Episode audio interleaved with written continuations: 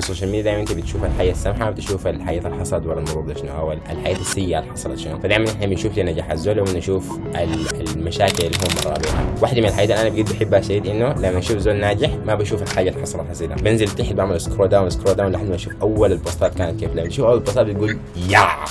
كيف ده بقى ده؟ تمام؟ فأنت بتشوف إنه امم okay. إذا الزول ده قدر يعمل حاجة فأنا ممكن أعمل حاجة برضه. فدايما ما تبدأ تشوف نجاح الناس وبداياتك أنت. دي ما ما ما حاجتين مساوي دي يعني كده. دي أنا كان مشكلتي لأنه دايما كنت بقارن روحي بين الناس ناجحين شديد. بشوف إنه والله يا أخي إيلون ماسك. بس إيلون ماسك أنا هعمل شنو هذا أنا هعمل شنو. لكن في نفس الوقت أنت ما عارف إيلون ماسك الحاجات اللي هو كانت عنده شنو والظروف اللي اتهيأت له شنو عشان يبدا يعمل الحاجة دي.